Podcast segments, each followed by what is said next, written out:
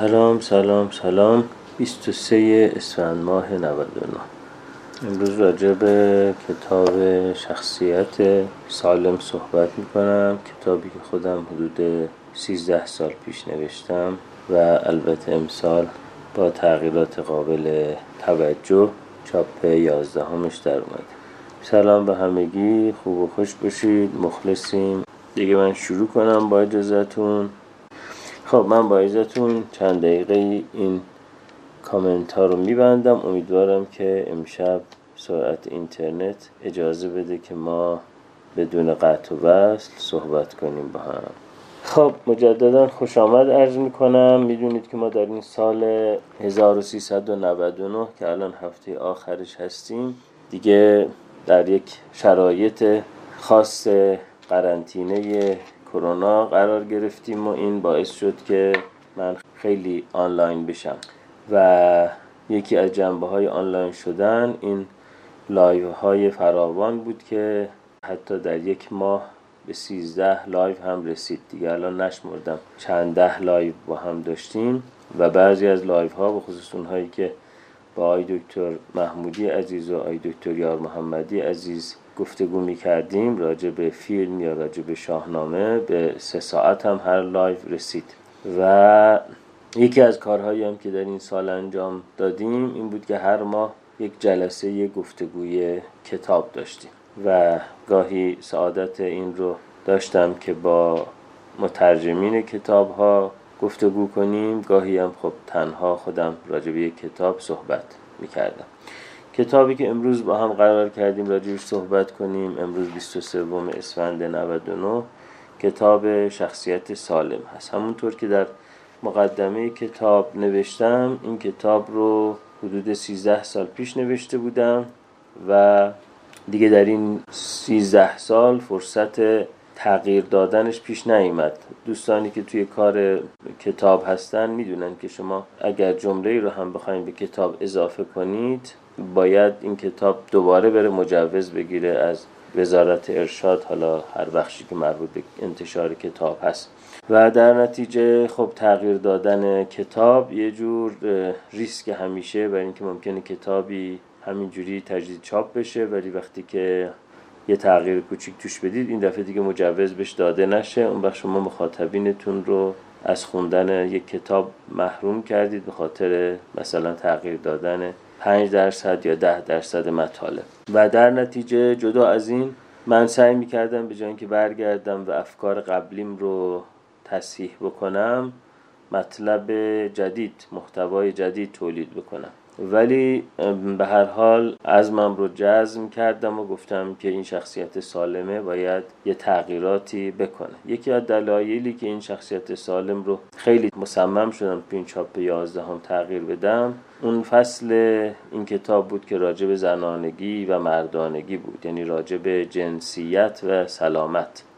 نه سلامت جنسی به معنی سکشوالیتی بلکه جنسیت جندر رول جندر آیدنتیتی هویت جنسی و هویت جنسیتی و نقش جنسیتی. که خب اون فصل کتاب رو بر مبنای دیدگاه های قدیمی نوشته بودم که در اون دیدگاه ها در نسل اول روانکاوی گویا جنسیت سرنوشت آدم رو سرشت آدم رو تعیین می‌کنه و گویا جنسیت یک امر ذاتی و ماهوی است. خب در این سالها که هم مرتب این فصل مورد نقد قرار گرفت و هم خودم مطالعاتم در حوزه جنسیت بیشتر شد نهایتا به این نتیجه رسیدم که خب این فصل با مطالبش دیگه موافقت اندکی هم ندارم و بنابراین تجدید چاپش یه جوری رفتار کردن برخلاف ارزش های فعلیم هست.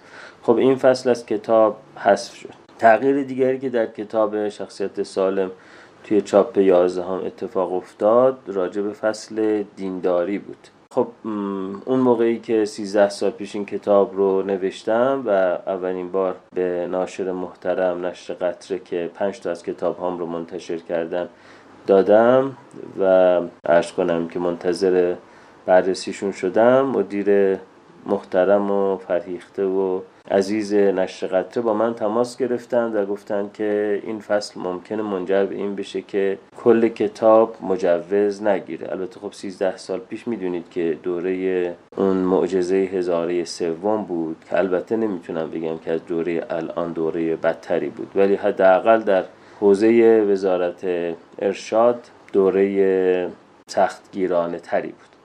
در نتیجه خب اون بخش دینداری رو به نوعی یه خودسانسوری توش انجام داده بودم و تغییراتی که به هر حال خیلی اون ممیزین یا به اصطلاح بازرسین فرهنگی رو ذهنشون رو حساس نکنه به اینکه منجر به این بشه که این کتاب اصطلاح اصلاحیه بخوره یا اساسا مجوز چاپ نگیره.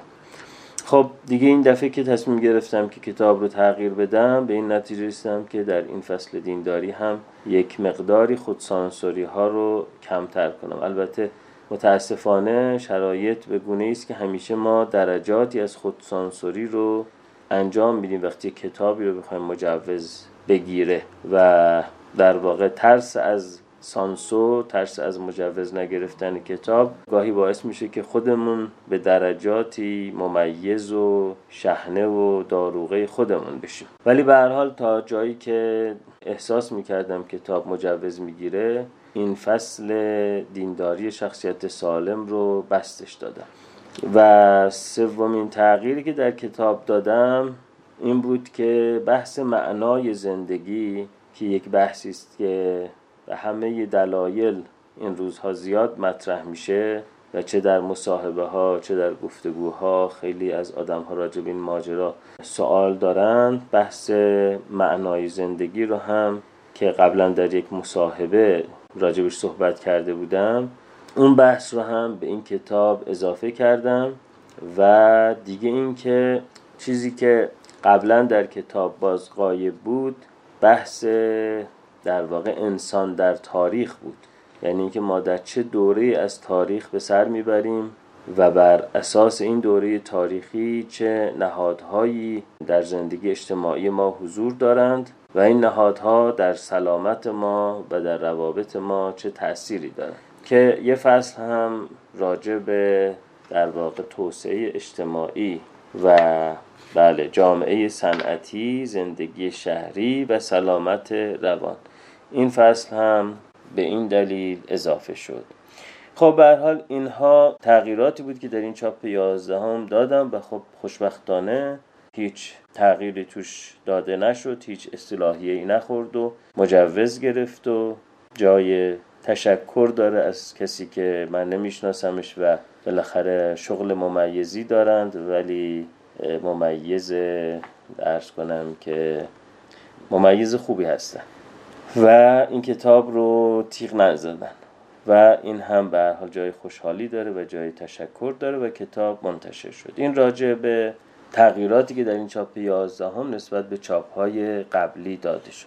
خب هر فصل از این کتاب بر اساس یک نظریه ای و یک نظریه پردازی تدوین شده. مثلا اون فصل اول که چه ویژگی هایی شاخص های محوری شخصیت سالم هستند بر مبنای positive psychology نوشته شده. گرچه خب اون موقعی که من کتاب رو نوشتم 13 سال پیش این positive psychology مثل امروز رواج پیدا نکرده بود یا حتی مد نشده بود. ولی نگاه من در فصل اول کتاب نگاه positive psychology بود. این توضیح رو بدم که پازیتیو سایکولوژی یا روانشناسی مثبت نگر در ایران به دلیل یک سوء تفاهم واژگانی مورد بدفهمی قرار گرفته نه توسط متخصصین بلکه توسط عموم. به این خاطر که از واژه پازیتیو یا مثبت برداشت کردن که هر وقت شما حرفهای خوب بزنید یا به تعبیر عوام انرژی مثبت بفرستی این میشه روانشناسی مثبت. گرا. در حالی که روانشناسی مثبت گرا یا پازیتیو سایکولوژی اصلا این نیست.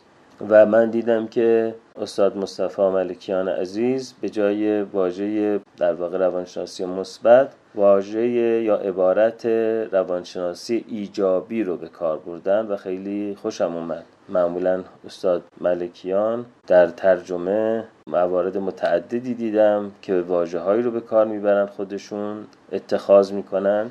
که دقت بالا بالاتری دارن از اون چیزی که در ترجمه های رایج ما می‌بینیم. مثلا اگر بخوایم واژه به واژه ترجمه کنیم پازیتیو سایکولوژی میشه روانشناسی مثبت. اما خب به همین دلیل که عرض کردم در زبان ما مثبت بودن مفهوم دیگری داره. پازیتیو سایکولوژی رو اغلب وقتی ما اسمش رو میشنویم اشتباه فکر می‌کنیم راجبش. همینطور من دیدم مثلا استاد ملکیان به جای واژه صمیمیت که ما به عنوان معادل intimacy می‌ذاریم واژه محرمیت رو به کار بردن که با اون مفهومی که اشترنبرگ در مثلث عشقش intimacy رو به کار می‌بره بسیار نزدیکتره.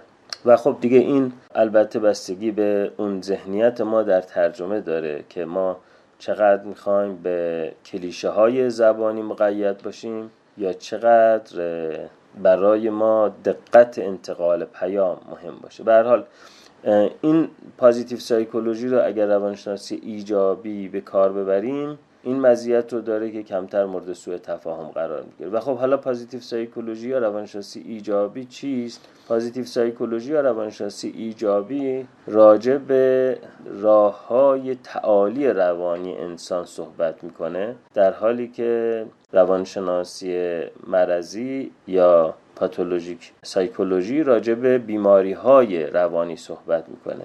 یعنی به نوعی اون یک negative psychology ست به این معنا که صحبت می‌کنه که چه چیزهایی باعث میشه که ما از سلامت واپس بریم. در حالی که positive psychology راجع به این صحبت می‌کنه چه عواملی باعث میشه که ما از میانگین قدمی به جلو برداریم؟ از حداقل سلامت قدمی به جلو برداریم. خب فصل اول کتاب بنابراین راجع به اون ویژگی هایی است که یک فرد سالم داره در پازیتیو سایکولوژی مثل مثلا خلاقیت. طبعا اگر آدمی خلاقیتش کم باشه در روانشناسی مرضی ما نمیگیم که این آدم بیماره. خب چرا بگیم بیماره؟ خلاقیتش کمه. در نتیجه هیچ وقت ما کسی رو در اتاق درمان مورد این قرار نمیدیم که روش کار کنیم که خلاقیتش افزایش پیدا کنه. اما پازیتیو سایکولوژی راجع به این صحبت می‌کنه که ما با آنچه که بالقوه هایی که یک انسان می‌تونه بالفعلش بکنه باید به عنوان سلامت نگاه بکنه. بنابراین اگر بالقوه انسان نسبت به حیوانات دیگری که ما می‌شناسیم پتانسیل خلاق تر بودن داره اگر ما از خلاقیتمون استفاده نمی کنیم این یک مسئله است. بنابراین آموزش خلاقیت افزایش خلاقیت اینها چیزایی است که در پازیتیو سایکولوژی مورد بحث قرار می‌گیره. و بنابراین فصل اول کتاب راجع به بر اساس پازیتیو سایکولوژی نوشته شده. فصل دوم کتاب که شیوه تفکر در کسی که شخصیت سالمی دارد چگونه است بر مبنای اون دیدگاه های شناختی رفتاری آرومبک نوشته شده. یعنی خطاهای شناختی رو اگر کسی حواسش بش باشه و در فکر کردن مرتکبش نشه اون وقت میشه شیوه تفکر در شخصیت سالم یا شیوه تفکر سالم. بنابراین فصل دوم کتاب باز بر مبنای یک تئوری دیگری در روانشناسی است. فصل سوم کتاب که راجب روابط بین فردی در شخصیت سالم هست بیشتر تحت تاثیر نظریات ویلیام گلاسر نوشته شد و البته نظریات اومانیستی روانشناسی انسانگرا دیدگاه های کسانی مثل کار راجرز. بنابراین میشه گفت که فصل روابط بین فردی اون بخشی که راجع به الگوهای ارتباط صحبت کردم بر اساس نظریات گلاسر بود. اون بخشی که راجع به معنای ارتباط پیش‌فرض های ارتباط عرض کنم که ژرفای ارتباط بود بر مبنای دیدگاه های کارل راجرز و روانشناسی انسانگرا بود. راجع به کیفیت یادگیری در شخصیت سالم چگونه است؟ به نوعی از نظریات ادوارد دوبونو در metacognition یا فراشناخت استفاده کردم. چون خیلی تعداد شما داره کم میشه گمان می‌کنم شاید مشکل صدا باشه. بنابراین کامنت ها رو باز می‌کنم. شما به من بگید که آیا مشکل صدا یا قطع صدا دارید یا اینکه صدا براتون خوبه. چون امروز اینترنت همون همشون سرعتش کم بود. یکی از دوستان به من یک کامنت بدن که وضعیت صدا تصویر اینها چجوری هست؟ قطع و بس میشه. آره آها. خب دیگه متاسفانه داستان اینجوری است. ما هم بله سه چهار تا اینترنت رو چک کردیم ولی همشون در همین حد بود. خب پس دیگه به نظرم میاد که بحث رو ببندیم. خیلی ممنون از اینکه تشریف آوردید. دیگه ما تقریبا یک ساعتی قبل از جلسه در حال چک کردن خطای مختلف اینترنت بودیم ولی نشد که بشه. خب پس خدا نگهدارتون. خوب و خوش باشید. ممنونم که اومدید. قربان شما.